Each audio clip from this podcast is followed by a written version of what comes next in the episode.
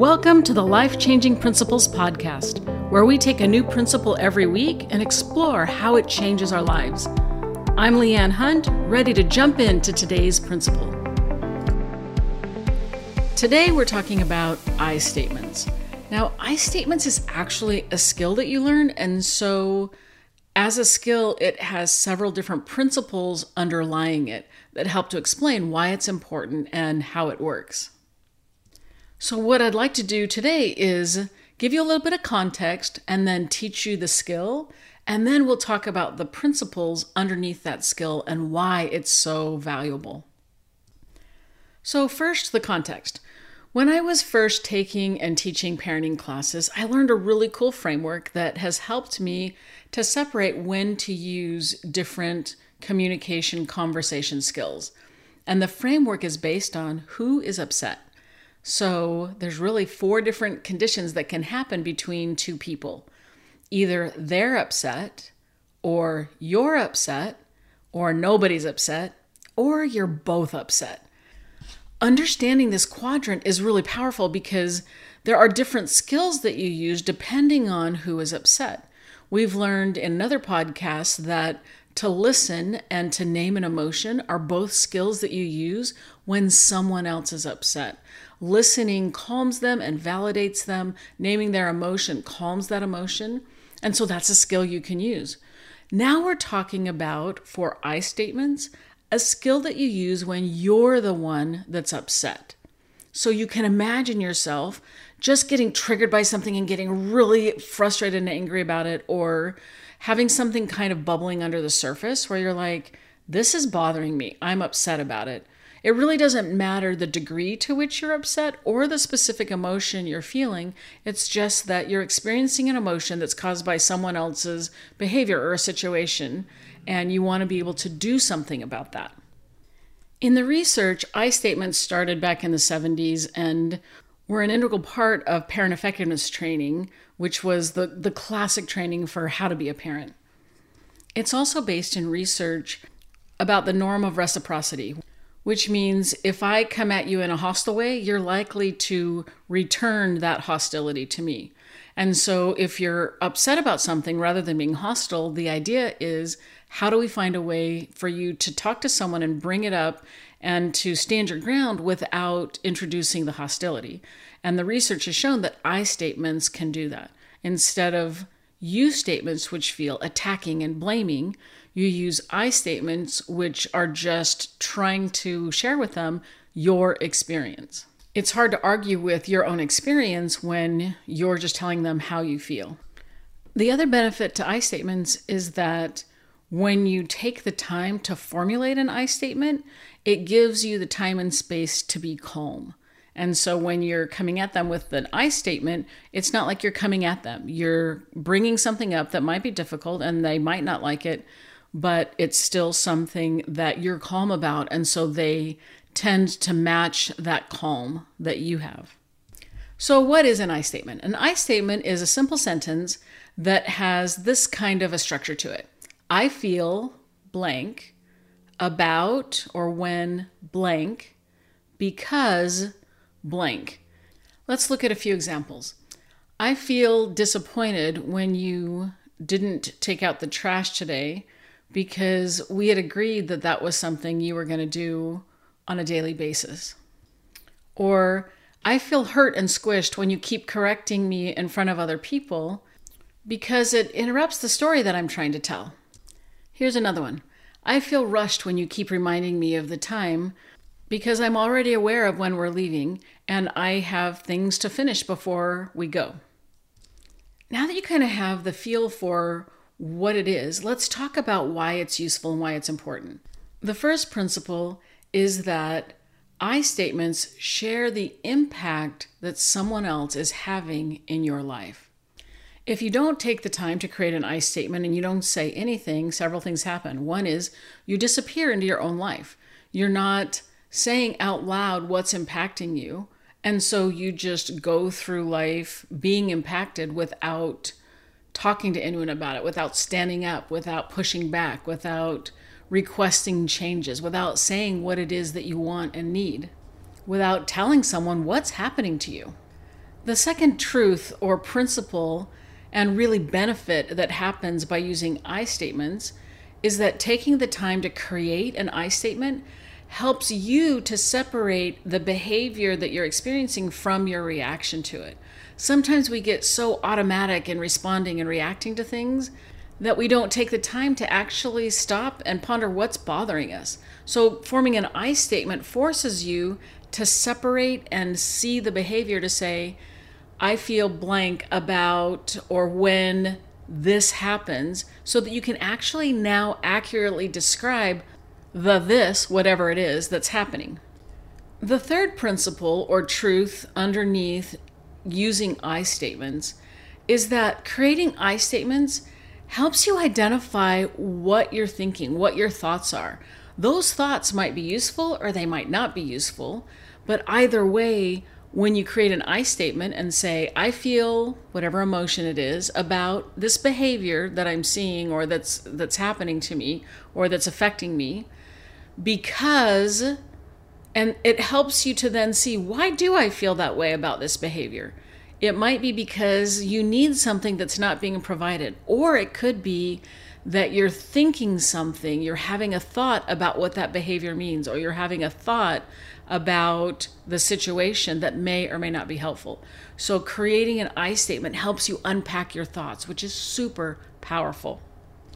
The fourth principle is that in naming the emotion in the I feel part of the I statement, naming the emotion automatically calms that emotion. We have a whole other podcast on naming the emotion and the science behind how your brain works when it names an emotion. And the short end of the story is that naming an emotion changes your brain to activate the control center of your brain and to tampen down or lessen the emotional reactivity in your brain. So, choosing an emotion word, super powerful to calm things down in this situation that's getting you riled up. The last principle and truth about I statements that benefits us is that I statements help you own your own emotions, your own experience, your own expectations, and your own wants and needs. It makes you be more familiar and articulate with them. You can be more aware of them. And it also helps you to own them to say, I actually think this. I actually want this in this situation. So there are some really, really good reasons to use I statements. I feel about because I feel this emotion about this behavior because this is what I'm thinking or what I need. Let me take just a minute here and give some tiny little warnings about typical things that can happen in each of those three places of creating the sentence that aren't helpful. So when you say, I feel blank, what you want in that blank is a single emotion word. We can't say, I feel like you're the biggest jerk in the world because, and, and, really accuse them and attack them that's not going to help and that's not really an emotion so I feel like isn't what the sentence is. It's just I feel. If you need help finding emotion words because you're not really articulate or really understanding what you feel, it can be really helpful to pull up on the internet an emotion word list. Just Google emotion word list. You'll come up with dozens of them. Pick one that you like and start flipping through the emotions in your mind and going, ah, that's what it is I feel. So that you're really articulate and specific about the emotion that you're experiencing. So I feel blank is usually one word because emotions tend to be one word. And you can have multiple emotions. I feel frustrated and isolated and scared. You can have more than one emotion, but each of those is just a single emotion word. The second one is describing the behavior about. I feel emotion about whatever this behavior it is that I'm seeing. So when you're describing the behavior, you can't say, I feel hurt about you being such a jerk all the time to me. That's not describing a behavior. You can't, you know, take a video camera and show a picture of somebody being a jerk. That's a judgment call. What did they do that you think is jerky? What did they do that you can actually videotape? What were the words they said? What were the actions they took? And when you can describe what's actually happening, it gets really specific. It also eliminates words like always and never, which happen when we're emotionally upset. Instead of always and never, you can get really specific. When this happened three times this week, when this happened on Tuesday, when this happened this morning, and you can be very specific about the behavior that actually happened. So, for example, rather than saying, I feel hurt and small and belittled when you interrupt me all the time. Oh, wait a second, there's that always never thing. You would have to switch it to I felt hurt and small and belittled when you interrupted me in the conversation with my mom this morning. That's really specific and described the behavior that happened. The last part with the because is just a moment for you to think now, why do I feel that way because of this behavior? It's because and often it ends up being either because you need something or because you think something. And again, you want to be careful about describing your thoughts and the way that you express your thoughts. So it's not going to be helpful to say, I feel angry and revengeful when you told Sarah behind my back about all of those really intimate details of our conversation because I think you're just a big fat jerk. That's not going to be helpful and it's not clear you can stay, I feel, what's the emotion? Anger and revengeful. Great. That's awesome. About what's the behavior? You talked to Sarah without me being present, which is what behind my back means, even though that's a little bit of a loaded term. You talked with Sarah without me being present about something that was really intimate and private. So, why are you feeling so angry about it? It's because of your belief, because I think or I believe that private conversations should be kept private. You're not attacking them, you're telling them how their behavior had an impact on you. So now you're ready to create your own I statements. The next time you feel upset about something, mildly or in a large way, you can take a minute because you're grown up, you've got this figured out, you can pause, you can take a minute away from the situation and you can create an I statement. You might even need to write it down at first until you get used to it. I feel, what's the emotion you're feeling right now? Get in touch with it, get a good vocabulary, figure it out. What emotion are you feeling? about or when this particular thing happened. Be specific. Describe it like an attorney would describe it to somebody. Describe it like a filmmaker would describe the scene that they want to be shot. Describe what actually happened. Because, and then why did that emotion come up in that event? Because you're either thinking something or you have a need that wasn't being met in that situation. I statements are really powerful ways to share with someone the impact that they're having on your life. And here's the really positive note to that people impact our lives in both negative and positive ways. You can use I statements to also give credit and appreciation when someone's behavior is impacting you positively. For example, I feel relieved when you take out the trash without me bugging you or reminding you about it because I can just feel myself taking something off my mental to do list. That might be news to them that you even have a mental to do list that includes taking out the trash. They might not have been aware that their behavior was impacting you in that way. And now they can see this positive behavior impacts you positively.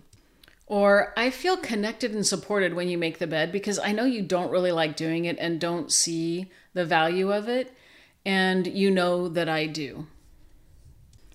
Now that you know how to build an I statement, you can share with people how their behavior or their lives are impacting you. You can do it when something negative comes up and there's a problem that you need to resolve, and you can do it when something positive comes up and you want to acknowledge and give credit and appreciation for what they're doing and how it's impacting you. It does take some time and some practice to figure out how to create these I statements, but they're simple and they're straightforward, and it is so worth the effort to learn how to do it. Thanks for being here and taking a little time out of your busy life for personal development. I applaud you for that. We take change one step at a time. You're already on your way. You're already enough. You've got this. Have a great week, and we'll see you for the next principle.